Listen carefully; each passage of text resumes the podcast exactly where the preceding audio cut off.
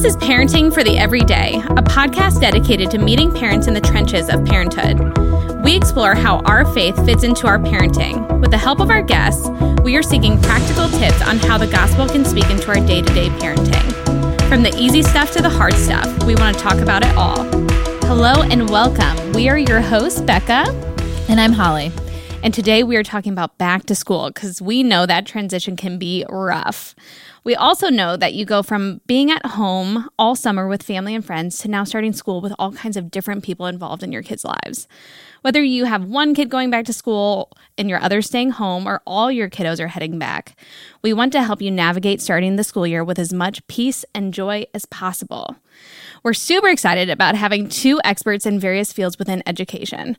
Our hope in this episode is that we can give you practical tips for making the transition to school successful, how to partner with teachers or administrators, and maybe what are some potential warning signs for parents that could present obstacles or challenges for your kiddos. Katey Cochran and Kati Foster, welcome. We are so glad you're here. Kati Foster, give us a quick snapshot of who you are and your professional role. Absolutely. Well, like you said, I'm Kati Foster. I am a mom to an incoming seventh grade daughter and a second grade son. Um, I'm also a registered nurse and I work in a neighboring public school district at a middle school as their school nurse for seventh and eighth graders. And I am Katey Cochran. I am a school counselor at a public school. I primarily work with grades three and four. Um, and I am a mom to a two and a half year old and an almost six month year old. Now it's not confusing, Katie and Katie, right? We, at least we're consistent with our guests. So I think for simplicity in this episode, we will refer to Kati Foster as Nurse Kati and then Katey Cochran as Katie. So that way we can kind of differ- differentiate who's talking.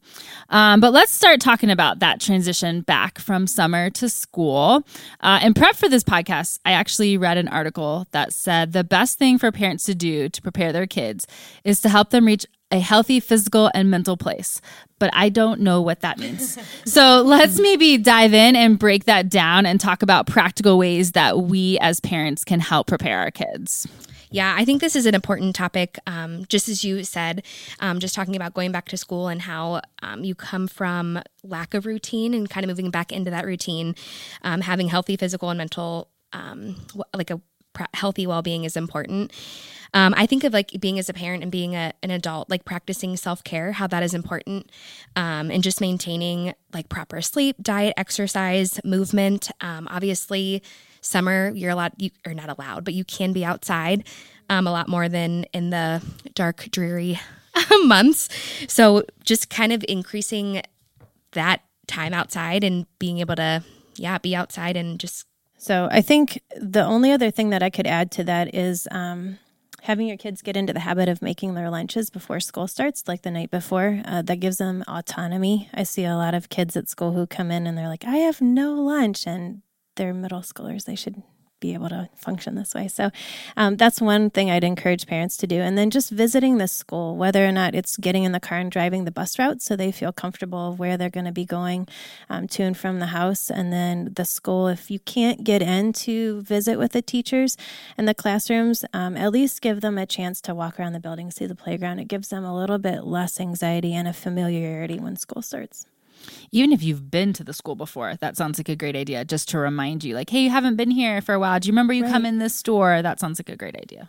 And a lot of schools have open houses too. So that's a great opportunity and time to be able to meet with teachers and maybe even see if there's a friend in their class um, just to make that transition a little bit easier. I don't have kids that are school age, but I do remember me as a kid um, and just bringing up so many different feelings about going back to school i think there's excitement i think there's anxiety um, what's the best way to walk kids through those feelings in a healthy way I love talking about feelings. it's one of my favorite things to do. Um, but I definitely think the best thing you can do as parents is just to normalize the feelings because whether it's excitement, anxiety, sadness, or being scared, those are all normal feelings. And being able to tell your child like that's normal and like there's other students that are like you that are experiencing those same things. I would agree. I um in my clinic I have a lot of kids coming in for more counseling sessions I think than really needing the nurse. Um, some things that have really helped with them is uh, distractions like poppets, or there's a timer that's um, you flip it over and it runs different colors of water down, and we use it as a like just a distraction to kind of calm themselves down, and then they begin to talk. Coloring books is a great way too, um, but in that interaction with my students, I find that if I start talking about my day and I'm playing with a poppet, they're more likely to start talking about their day while they're playing with a puppet. So just um, mirroring what you're looking for for your kids. I wonder if this is even a good time. Like uh, over the summer at CCC, we went through the Psalms and we used feeling wheels, and that was kind of a new concept, but it had all the feelings. And so just to be able to to identify, I'm feeling nervous, but then there's a lot of different parts of, about nervous, like what makes you nervous, how nervous are you? So would this even be a good time to use something like that? Absolutely, and I think even even if it's like school related or not, like as an adult, like we have those same feelings. You can just say, Hey, I was actually feeling nervous today for this job interview, or kind of like normalizing the, as adults, we have those same feelings that you kids are going through. Yeah so that, that you, you gave some practical ways of okay so we normalize the feelings we say them we use distractions. A lot of times when we ask our kids you know what's going on? Or what are you feeling? they're like i'm fine. Or even how was your day after your first day of school? And you want to talk through like were you nervous? Were you scared? And they're like it was fine. And so how are ways that we can help get our kids to be able to name those feelings so we can help walk them through it? All right, I get excited about this one. This is Nurse Kati. um, so before I became a school nurse, um, I was a stay-at-home mom, and I used this thing with M and M's, and I have some in front of me with the women around me. But um, there's a little, I don't know, a guide that you could use for for it. So you give them a bag of M&Ms. I usually get the fun size that's around Halloween time. And you just kind of let them go through this. Um, I even use it in my clinic sometimes with students because, again, a lot of them are coming in because they really just need to talk through something. But as we're sitting there, I'll say, oh, they're on, you know, what color you in? I'm on yellow. So tell me something about your childhood. There's all these questions, orange, something that you do well, something about yesterday. And so it's not that, how was your day? question and then they're like I don't want to talk to you. Um, it becomes something more engaging. And then they want to ask me that question. They're like, hey, you're on green. Tell me something that you watched or listened to yesterday. So it's a fun way to interact with them. And they also get candy, which keeps them coming back. I love that. i have definitely that. done that idea with Candyland oh, when we're fun. playing Candyland with students. That's how we get students to talk. Yeah. I um my middle schooler is a boy too, so that's even like a little bit harder to pull some things out, but I've started doing like give me a high and a low from your day. And you cannot say your high was lunch. You have to say something or you have to tell me why your high was lunch. Like you have to tell me something specific. And then that usually at least will open a way for a little bit of conversation too. Um, one other thing I'd suggest too, just um, I think a lot of people listening to this are walking with the Lord or believers, but one question I've found that's successful for my kids is who is absent today? And how can we pray for them today? And so it spins it instead of like, how was your day? It gets them thinking, and then we pray for them. And that's just become a kind of a fun. I love that. This might seem like kind of a silly question, um, but what is the importance of even asking them about their day? Why ask if they don't want to tell you? Like, why even do all these tricks? Stop? Yeah. yeah. I think it just shows that you're genuinely interested and that you value that response from your child. I mean, just thinking about like getting to know your child, I feel like that's like something you have to do every day.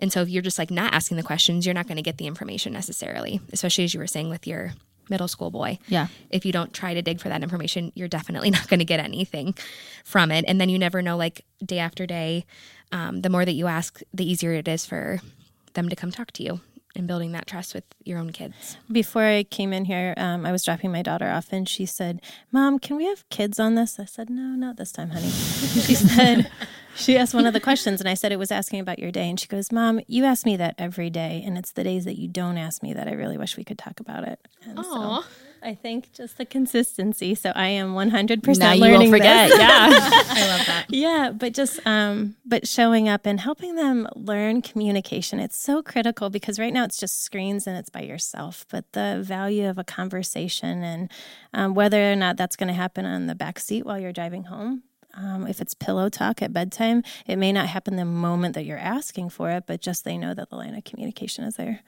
Yeah. Uh, switching topics slightly, Katie, you mentioned uh, at the beginning about this change from not having a solid routine, maybe in summer, or a looser routine, and then now all of a sudden we're going to a routine uh, in school that looks different. Um, and we talked about like the lunch routine, how to make your lunch. why are routines important? Why do they matter? Why do we need to talk about them? Why do we need to have healthy routines? Why can't we just all fly by the seat of our pants? oh, I would say that routines help like you said, build consistency um, and even comfort within kids. I can think of my own family. Um, even though I'm a mother of two young kids, we went on vacation. And as many of you know, it's not really a vacation; it's more of like a trip. uh-huh. Yep. and you, you know, the, the beginning of the week starts fine, and then like as the week progresses, like kids become more fussy and just like irritable, as do our, ourselves. Um, so just kind of like using that, like when we're out of like our normal and out of our comfort, um, things can kind of go a little haywire. And so when you get those routines back in place, things go back to normal. And I think that's just like a perfect demonstration of like why they are important because like when kids know what to expect their things are consistent um, it does get easier to get back into that routine and like have those normal expectations I think there's so much to be said about predictability, um, even with some anxiety with kids, or just if you have a child that's a little bit more nervous, if you add in some predictability, then they can have the structure of that day and take control of that day and know, okay, this is a new adventure, but I know what to expect. And at 10 o'clock and at 12 o'clock, and being able to walk them through that routine can be so, so helpful for those kids that just need a little bit of a snapshot of their day. I know with like certain kids, um, the age group that I work with, um, a visual schedule is often very helpful because they can just like go to the fridge and see like, oh, the next we're going to do an art project or whatever it is, however you run your day. Um, it's just helpful to know kind of what's coming and that predictability. I think on my side of things, um, being in the middle school, the kids are a little bit older, so we're not we're not in that stage anymore. But what we see a lot is kids starting new medications for the school year. Um, sometimes they'll take breaks over the summertime and not use those. My um, biggest encouragement would be to start that before school starts. Get them into a routine so they can remember after I eat lunch.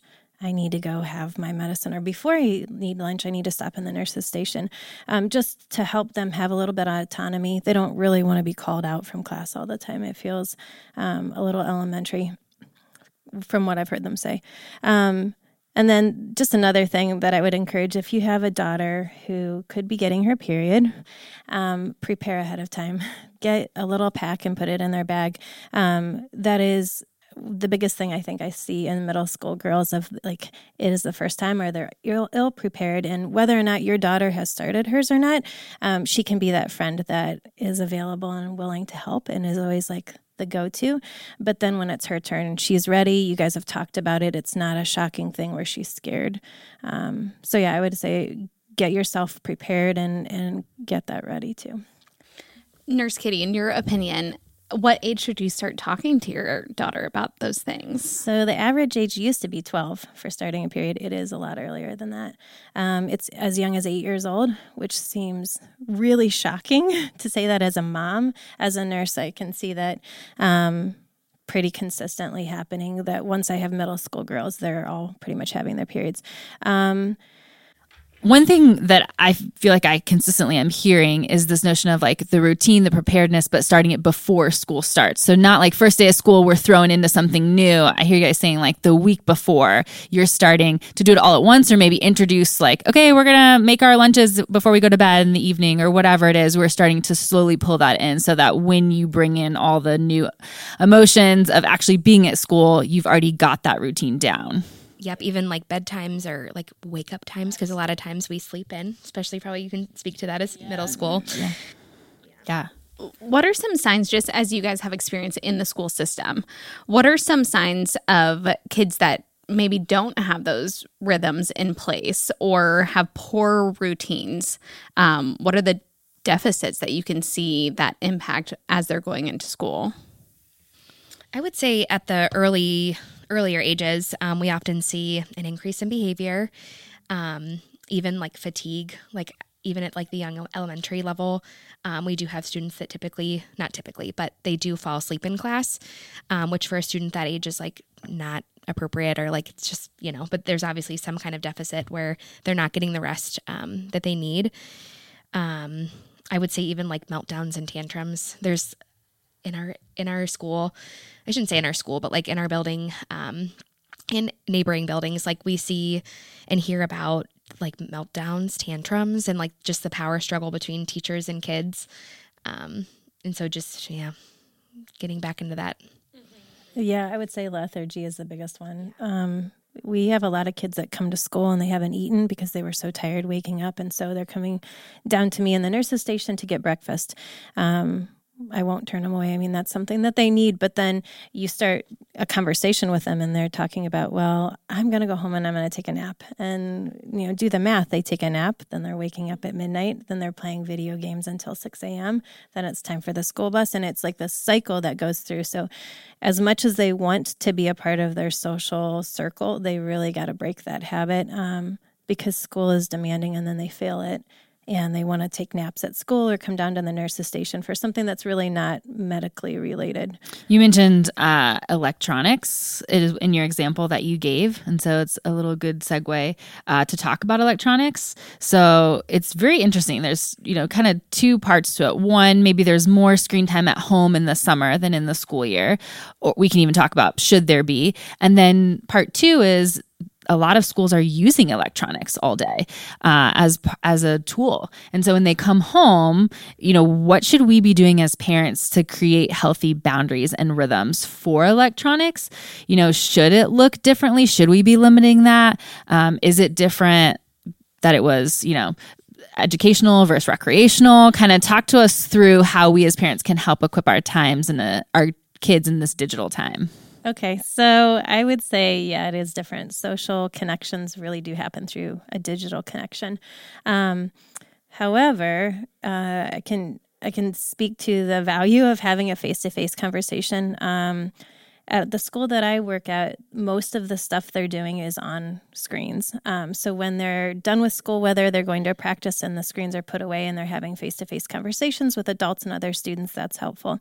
The kids that are coming home and are getting back on screens, um, I think they're there needs to be a transition time. That's just an opinion as a mom of a middle school student. Um, giving them the autonomy to break away from from all the homework for a period of time, but then setting a boundary like, okay, you have a little bit of time to connect, but at such and such time, we need to get homework done.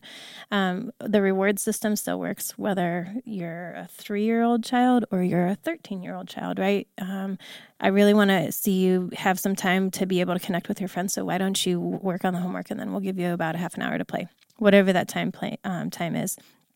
I would probably just add to um, I think kids need a gen- like a general like 8 to 10 hours of sleep at night and oftentimes like research shows like when kids are attached to a screen right before bed they have a harder time falling asleep. So if you can have some kind of distance between screen time like when your kids are using a screen and then bedtime, I think that would help them go to sleep easier and get a fuller night of rest. Do you see, and maybe this is a Nurse Kati question for older kids, but maybe not. Um, do you see kids have a harder time with face to face social interactions because of the dependency on screens? I definitely do. Um, if you had any of my students in this room, they'd probably start laughing because I make them put down their screens and their AirPods have to be pulled out. I will not talk to them until they come in. And I do it in a joking manner, but I'm like, these are my eyes and you have some. Can I see your eyes? Like, we're going to have a conversation. And then I can't hear you until those AirPods are out, even though they're in the child's ear. Yeah. So just making it lighthearted, but showing them the value of, I'm going to look you in the eye. Um, even like please and thank you. I hate to say this, but that is lacking so much in kids and just um, bringing a little bit of mama into the building to show them like, hey, we can have a conversation. It, it might be a little bit awkward at first and they're probably going to stare at the ground the majority of the time, but slowly but surely, and I'm sure Katie, you see this in counseling, they start to open up and then you find that they're coming to you because they want to and they want to engage with you and they want to know your opinion or they want to share something and they just need someone to listen. So, yeah, and I'm working with kids that are in third and fourth grade who is like the COVID generation. Oh, yeah. So we've often seen how that has majorly impacted students, um, and just like like you said, the ability to have a conversation um, in that way. Yeah. So because they were healing. so they were isolated and a lot of screens probably exactly. mixed so in at the same time. Yeah. yeah, that would be huge. I think another thing too, just like what are we modeling to the kids? Like in my building, when they come into the office in my clinic, am I sitting there on my screen or mm-hmm. am I mm-hmm. setting it down and having a conversation with them face to face? My example is going to lead them in the direction that I hope they go and that is at home or at work. So, yeah, as parents, I mean, that's a huge opportunity for us when we come home from the day. Are we immediately just putting our face in front of a screen or are we stopping to engage, but yet we would maybe have a different expectation for our kid that they should be the same? No, that's that's equally encouraging and convicting to me. So, yeah. I think this episode was a little bit difficult to put together just because there is so much that school can bring out in both parents and kids and extracurriculars and values and idols and everything can come out when it when you start talking back to school. Um, but let's just talk a little bit about some tips for parents that maybe had a different learning style or a different value system when it came to school.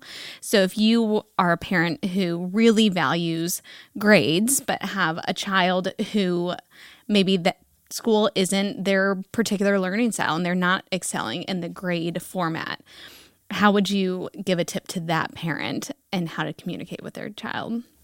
All right. So if you grew up different, I the first thing that comes to mind is my learning style growing up is really different math wise what current public school students are learning.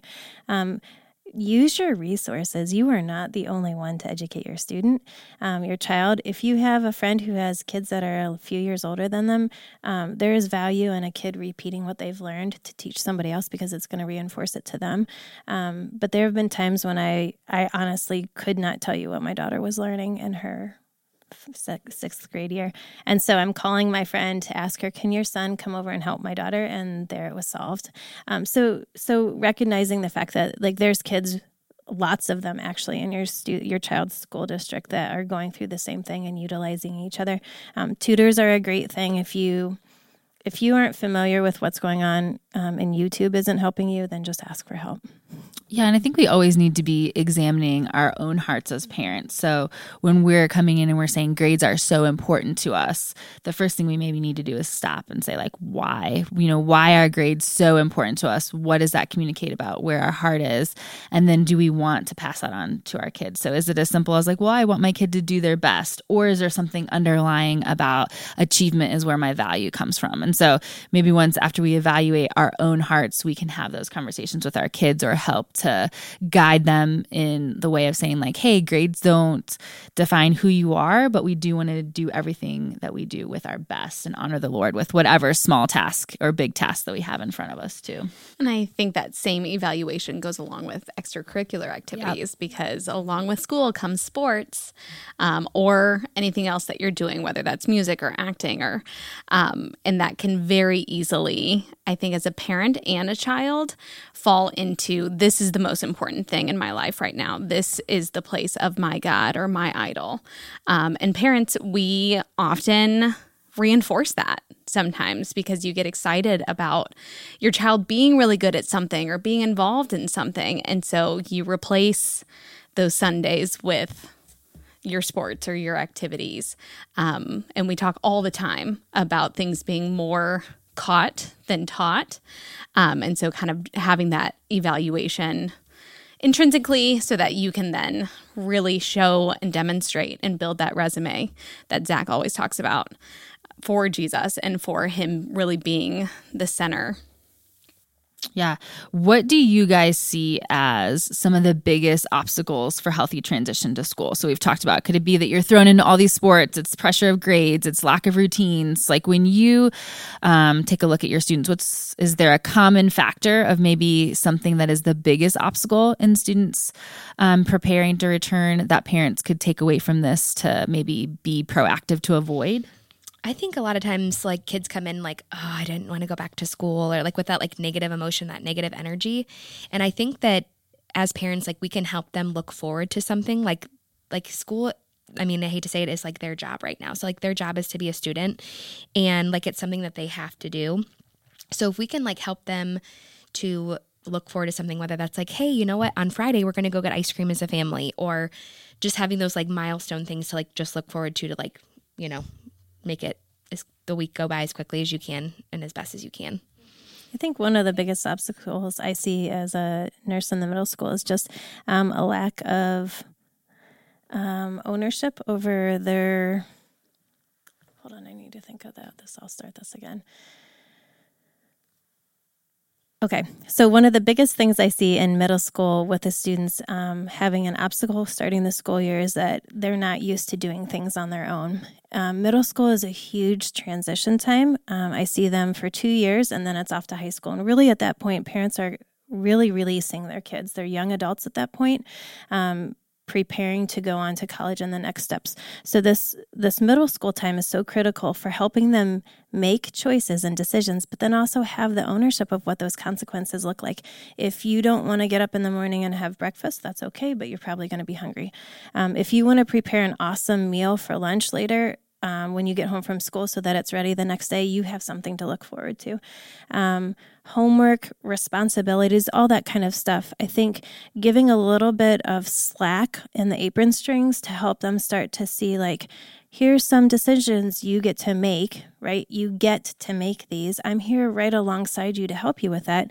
Um, but not scooping it up when it kind of crumbles apart, but being present enough to say, like, okay, this didn't go as well as you thought it would go. Um, maybe a, a test bombed and you're really frustrated and you're very stressed out. Like this is not the um, the record that colleges are going to look at, and that's one conversation I've had with many of my students who come in and are really really nervous and anxious about such and such class or um, a particular teacher. It's let's just look at it one thing at a time. The next best step, right? Like Elsa says, right? Bring a little Disney in here. so, um, all of that to say, like this, this obstacle of, oh my gosh, I have to do X, Y, and Z. Like, help your kids feel confident in their choices and rally for them, even when they make mistakes, because they're going to come back to you and ask for help and what the right direction is. The last thing they need to hear is a parent yelling at them on the other line from the nurse's um, phone that they've messed up. That's just really going to set the tone for the rest of the day. So. Yeah, one thing I think, even uh, coupled with what you both are saying, is like this opportunity to integrate your faith. And so things that you can start in these disciplines and these habits when they're young, even little, little kids of saying, okay, you don't want to do this. Uh, you know, what are the blessings of getting to go to school? You know, let's look at places where you don't get that. You know, why do we want to learn? Like, let's talk about the brain that God gave us and the abilities that we have to learn about his creation and different people. And then even to, to your point, Nurse Kati, of, okay, hey, this was really hard. What do we do with our failures? How do we pray through this? How do we uh, build friendships in this broken space? Or um, even if it's apologizing, like, hey, I yelled at you for this this and I was really hard on you and I shouldn't have been. Um, but just these basic everyday things that happen to our kids could be an opportunity to really help them integrate uh, like how their faith uh, plays a part in it too. As we wrap up this episode, last question What do you want parents to hear as the summer comes to an end? I just want you to hear that you're doing a great job. I genuinely think that there are so many pressures on parents um, and on students, and I just want you to know that you are doing great. Um, every kiddo is so different, but kids are also very resilient. So if we feel like we mess up as a parent and do something that's like not helpful for the student, that's okay. We're learning just as they are. Um, I would also say it's just so important to get to know your child. So I think that's kind of been like a lesson that we've touched on throughout this episode. Um, but just give yourself some grace and keep moving forward. And don't be afraid to ask for help. Like your school counselors, school nurses, principals, administration, teachers, especially, like we are all here to help. Um, and we, I mean, I speak for myself when I say I look forward to when you reach out because I know like how like your student is struggling and I do not want them to struggle. Um, I think the biggest thing I want parents to hear from this is that your kids are so awesome. Um, mm-hmm. I really enjoy my job. Um, they're all so different. And like Katie said, Counselor Katey, like your kids are doing a great job, and so are you. Um, you're raising little humans who are doing some fantastic things. Their ideas are incredible. Um, their compassion for others exists even if you don't see it. um, they're bringing it to the table. And just to, to reiterate it, we really are a team. When you guys call the school nurse and say, hey, this is going on at home, it really helps us prepare for a better day for your kid. Um, if if anything, um, more is better than less. I am actually going to be diving into this topic a little bit deeper at uh, the upcoming Moms Together launch on uh, September 12th at 9:30 a.m. at CCC. So we're just going to gather and even talk through some of these concepts in a little bit more detail and time, uh, and maybe leave with some practical things that we can start integrating into our homes too. So I would love to see you there. But uh, Katie and Katie, we are so grateful that you guys just gave your time and your wisdom. We're really thankful.